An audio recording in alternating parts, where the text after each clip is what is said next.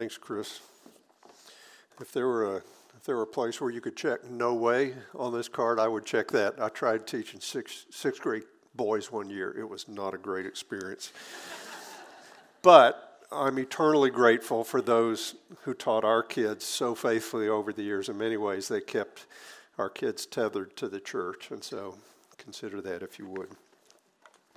Well, about 20 years ago, a pastor friend of mine said to me, just kind of matter-of-factly, he said, "Last Sunday, I told my church when Jesus is going to return." And I'm sure the blood drained out of my face, because internally I was going, "No, no, no, no, no, no, no, you didn't. You did not say this." He said, "Yeah, I told him what Jesus said. He said, the Son of Man is coming back at a time when no one expects." I'm like, "Well played. That's really great. That's the main thing we know about when Jesus is actually returning. We don't know." But I think in every generation, people have wondered, maybe you've wondered, is this the hour?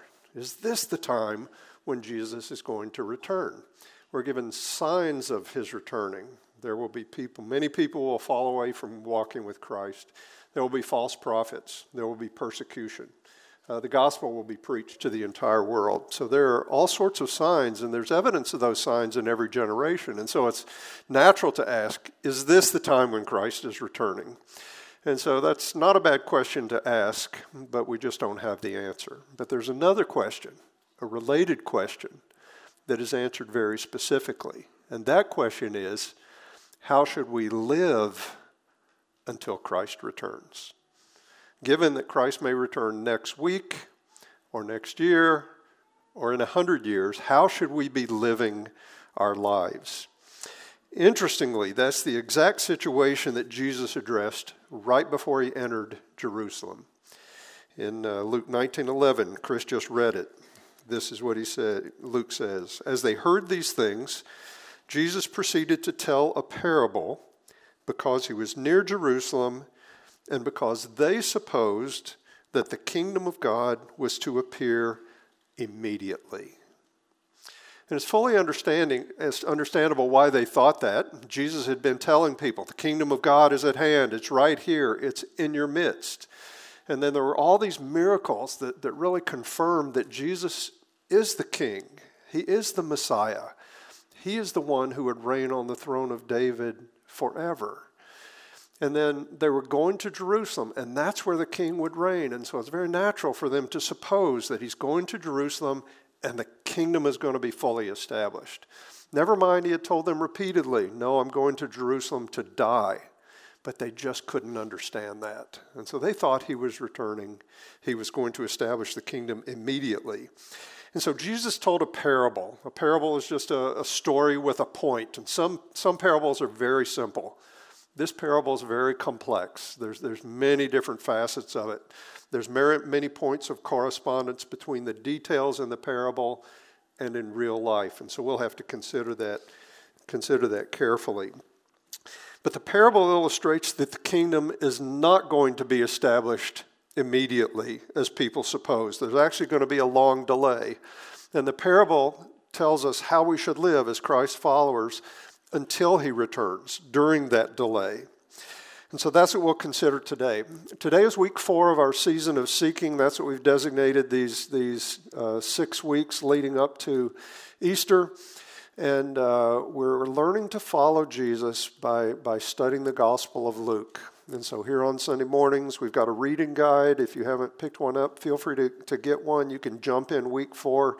It's very appropriate to do that. But let's dig into the parable that Chris read, Luke 19, verses 11 through 27. See how we should live until Christ returns.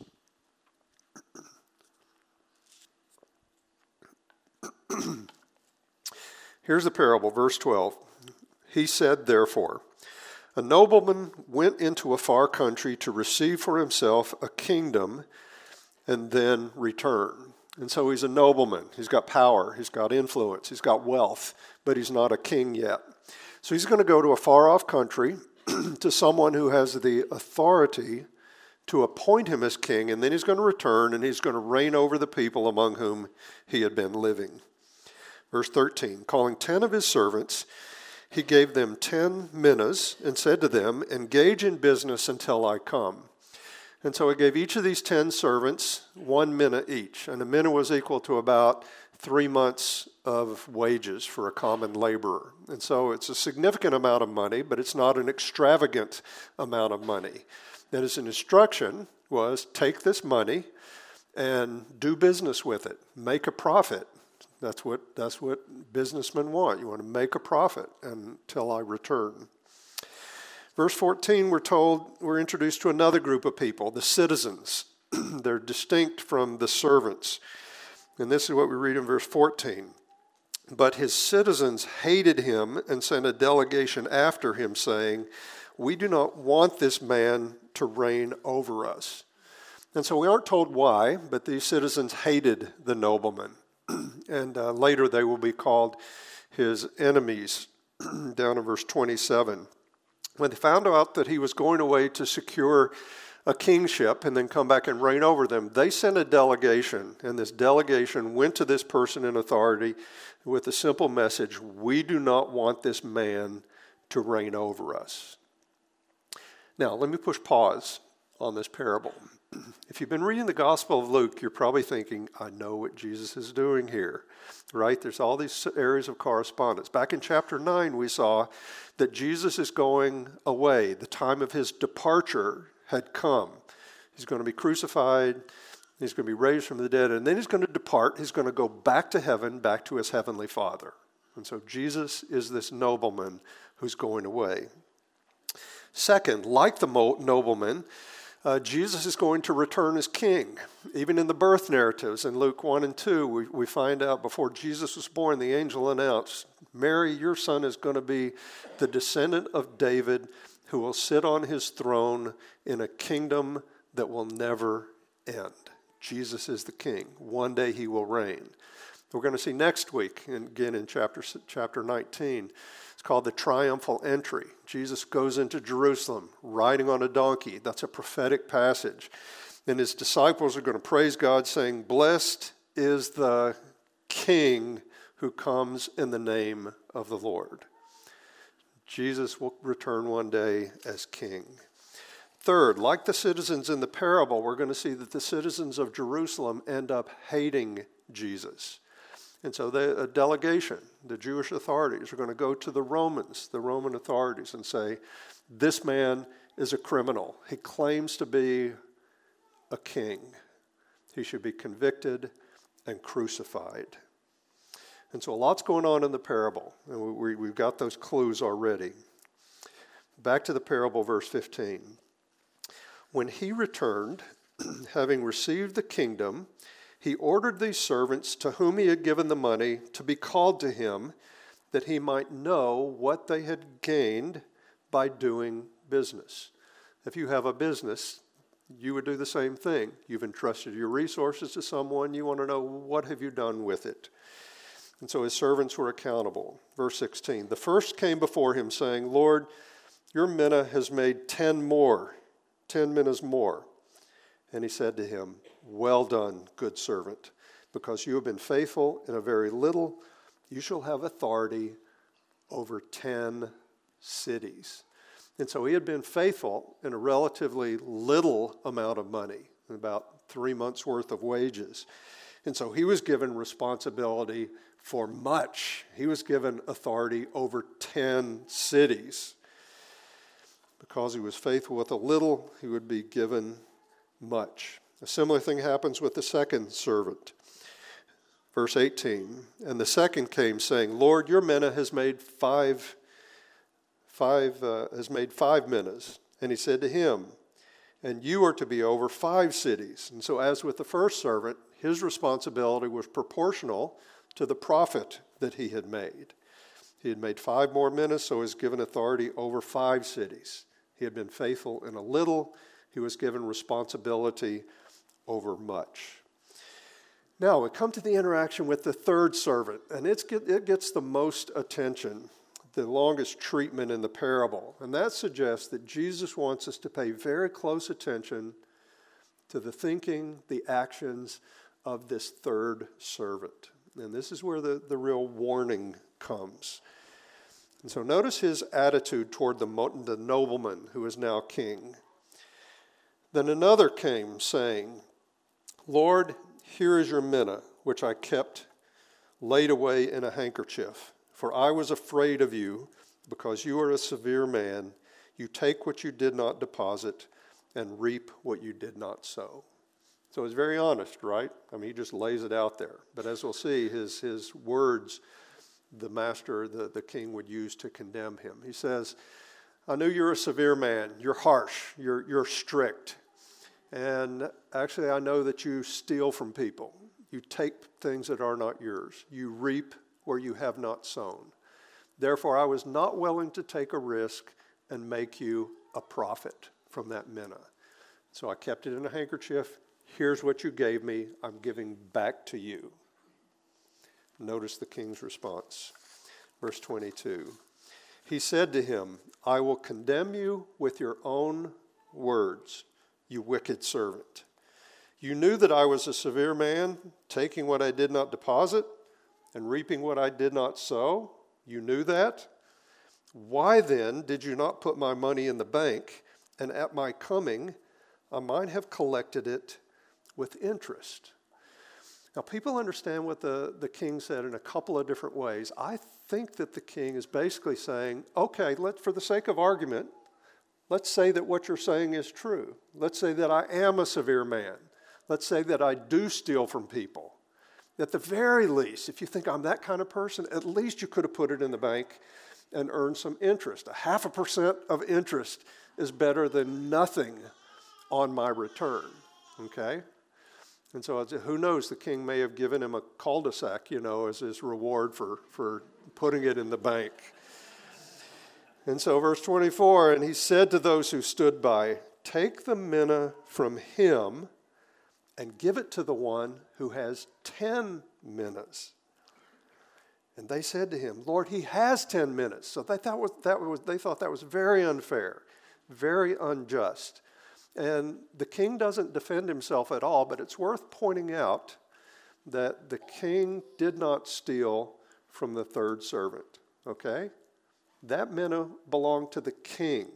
He was just taking back what was his, what had been entrusted to him for a period of time. He was the owner of the mina. He could do with it whatever he wanted. Again, if you have a business, you understand this. You say, exactly. I'm entrusting something to you. You're a steward of what I own. In verse 26, the king says, I tell you, to everyone who has, more will be given, but from the one who has not, even what he has will be taken away. And so this is the way it works. Faithfulness is rewarded with more responsibility. The consequences of unfaithfulness. I'm having a problem with my mic this morning. The consequences of unfaithfulness is lessened responsibility. That's the way it works. That's the way it works in the real world.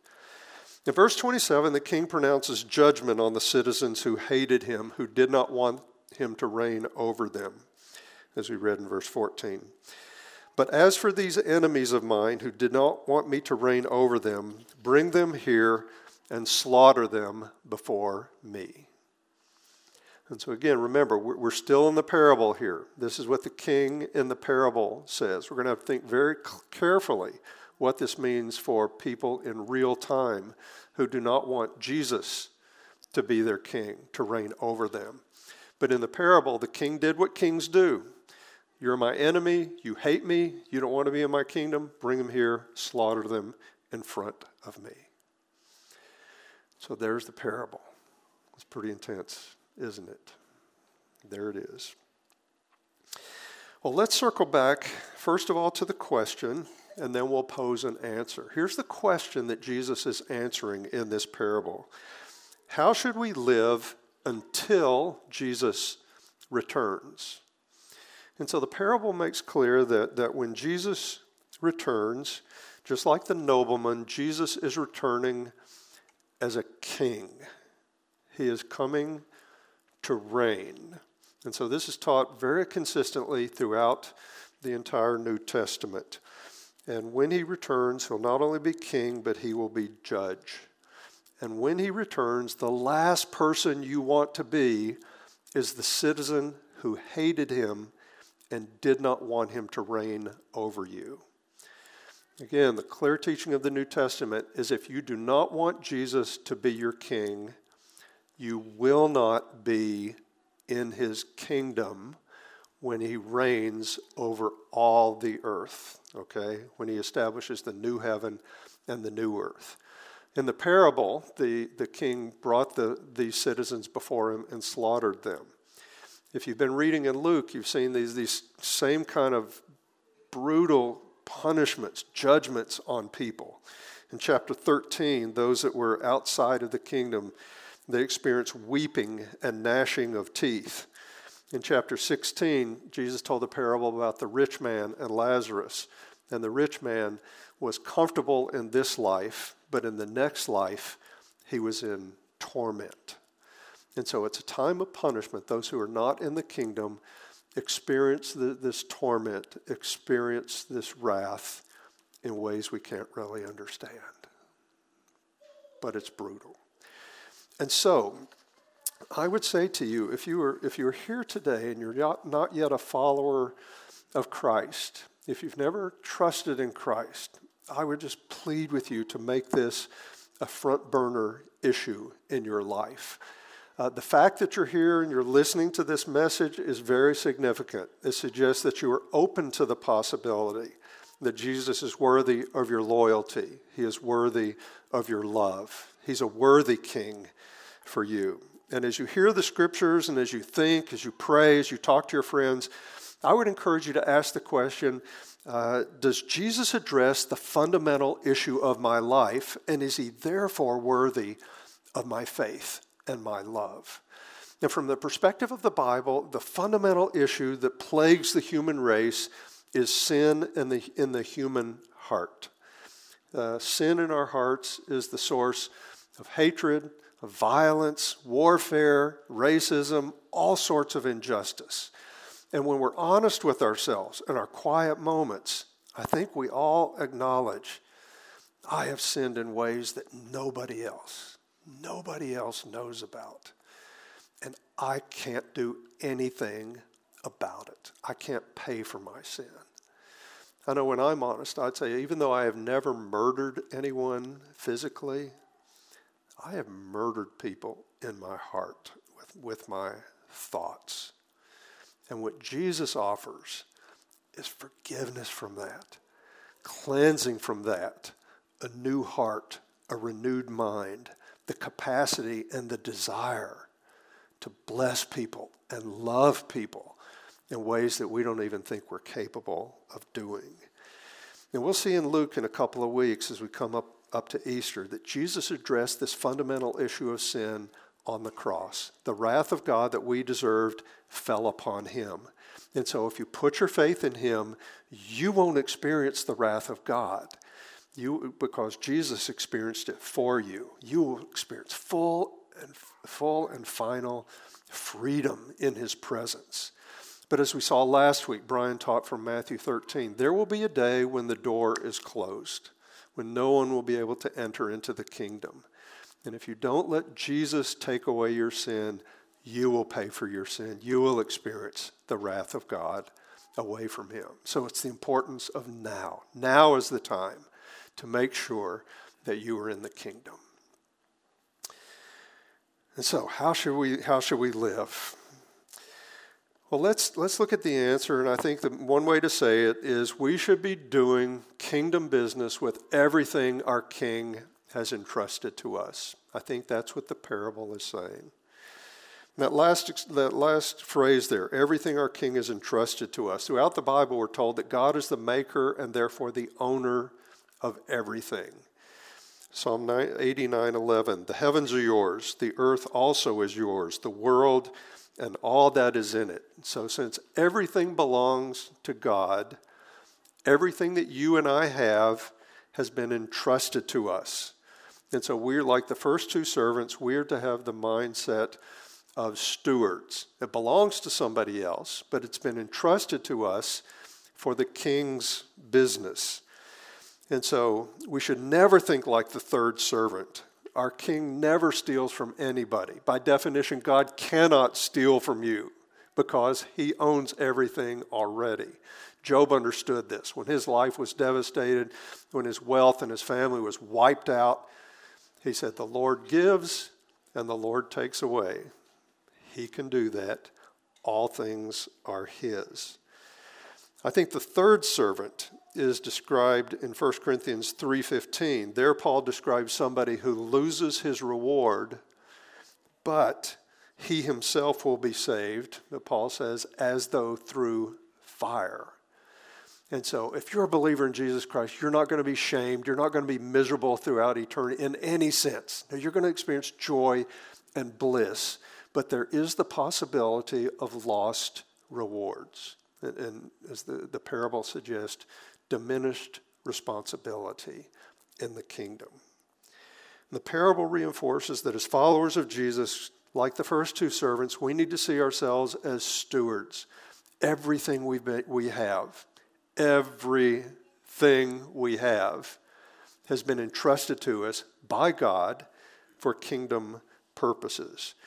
And the parable suggests that if we're faithful with whatever we have, and from an earthly point of view, we've been given different things, different proportions, but if you are faithful with whatever you have in your life, the only life you can live, then there's the possibility of great reward.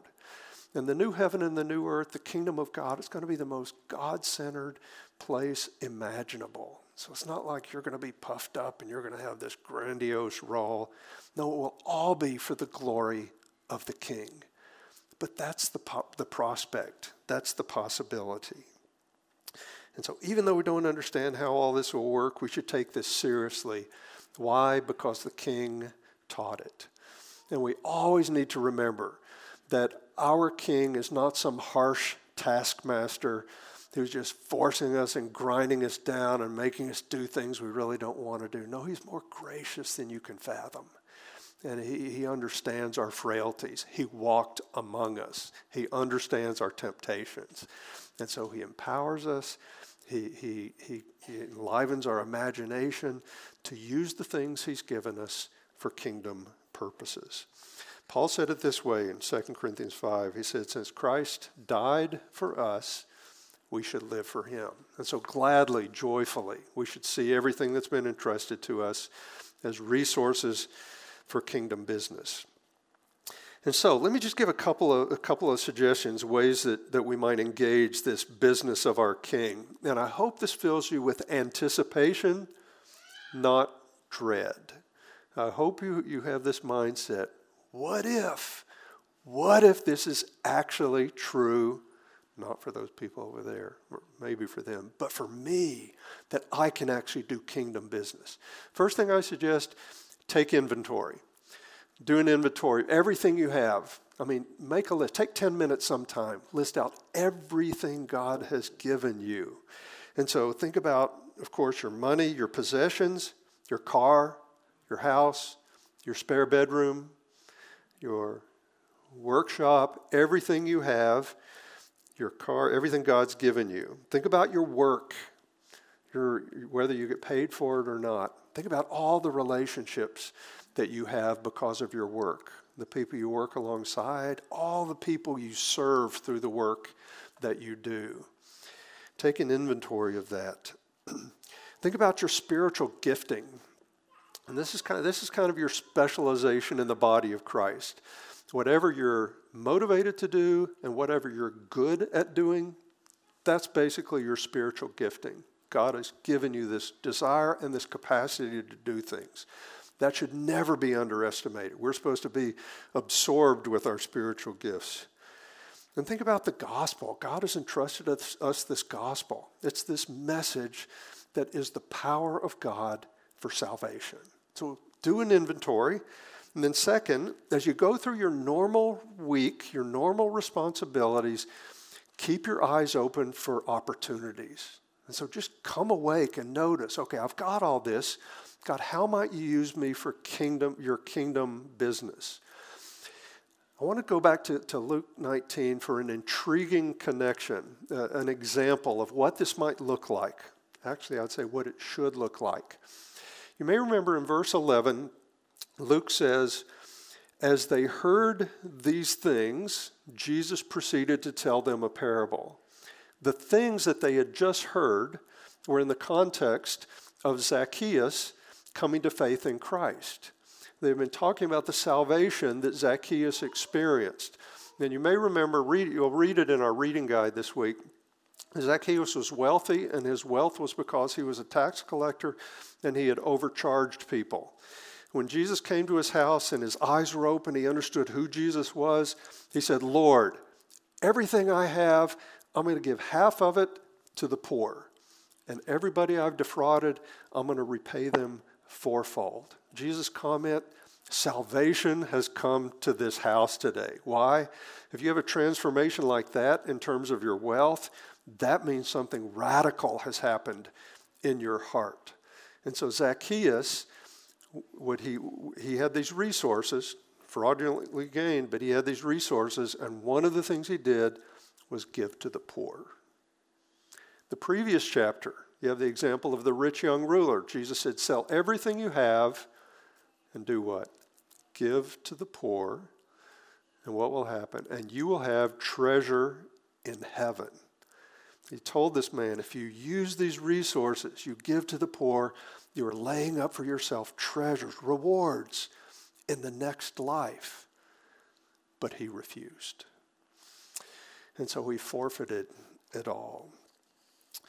One aspect of kingdom business is giving to the poor. As you go through this week, ask yourself the opportunity, what has God given me that might benefit the poor, people with less than me? Maybe it's money. Maybe it's a meal. Maybe you don't have money. Maybe you would give friendship, relationship. Maybe you have the opportunity to open doors and make connections for people that they cannot make for themselves. And so the sky's the limit when you start looking at the opportunities linked up with your resources. Another opportunity to do kingdom business involves joining Jesus in his mission. Again, in the context of Zacchaeus, in response to those who grumbled because Jesus was eating in the house of a tax collector, Jesus said, well, you need to know, I came to seek and save that which was lost. Chapter 15, you got the lost coin, the lost sheep, and the lost son. Jesus came to seek and save the lost. And as you know, if something is lost, calling a person lost, it doesn't mean they're worthless. The opposite. The only reason you seek something is because it's valuable. You lose your wedding ring, you lose your car keys, you are going to seek it like a maniac, right? Consider as you go through your week, who are the people that are lost? Meaning out of place. They're not where they should be in relation to God. They're infinitely valuable, created in his image, but they're out of place. As Brian suggested last week, pray for those people. We don't know how prayer works, but we know it moves the hand of God. Pray for the people in your life who are lost. Befriend the people who are lost. Serve them. Look for opportunities to share your story. Look for opportunities to share the gospel. Karen mentioned earlier, we've got these little invitation cards. It might be appropriate to invite a friend to Easter. Maybe they're at a point where they would be open to coming and hearing who Christ is and what he's about. The sky is the limit when we see our resources and we look for opportunities. And so, God, we're asking that you would lead us in these things. We pray, God, that we would be like the first two servants. God, may we not think wrongly of you. May we not slander you in our minds and think you're harsh or demanding. God, you proved at the cross that you love us more than we can fathom. God, we pray that we would be glad, joyful laborers in your kingdom. God, what a privilege it is to partner with you and be your servants in this world. God, give us a glimpse of heaven. May we have the faith to see and just the imagination we need to see how you might be using us, what we have, the little that we have, for your kingdom. In Jesus' name we pray. Amen.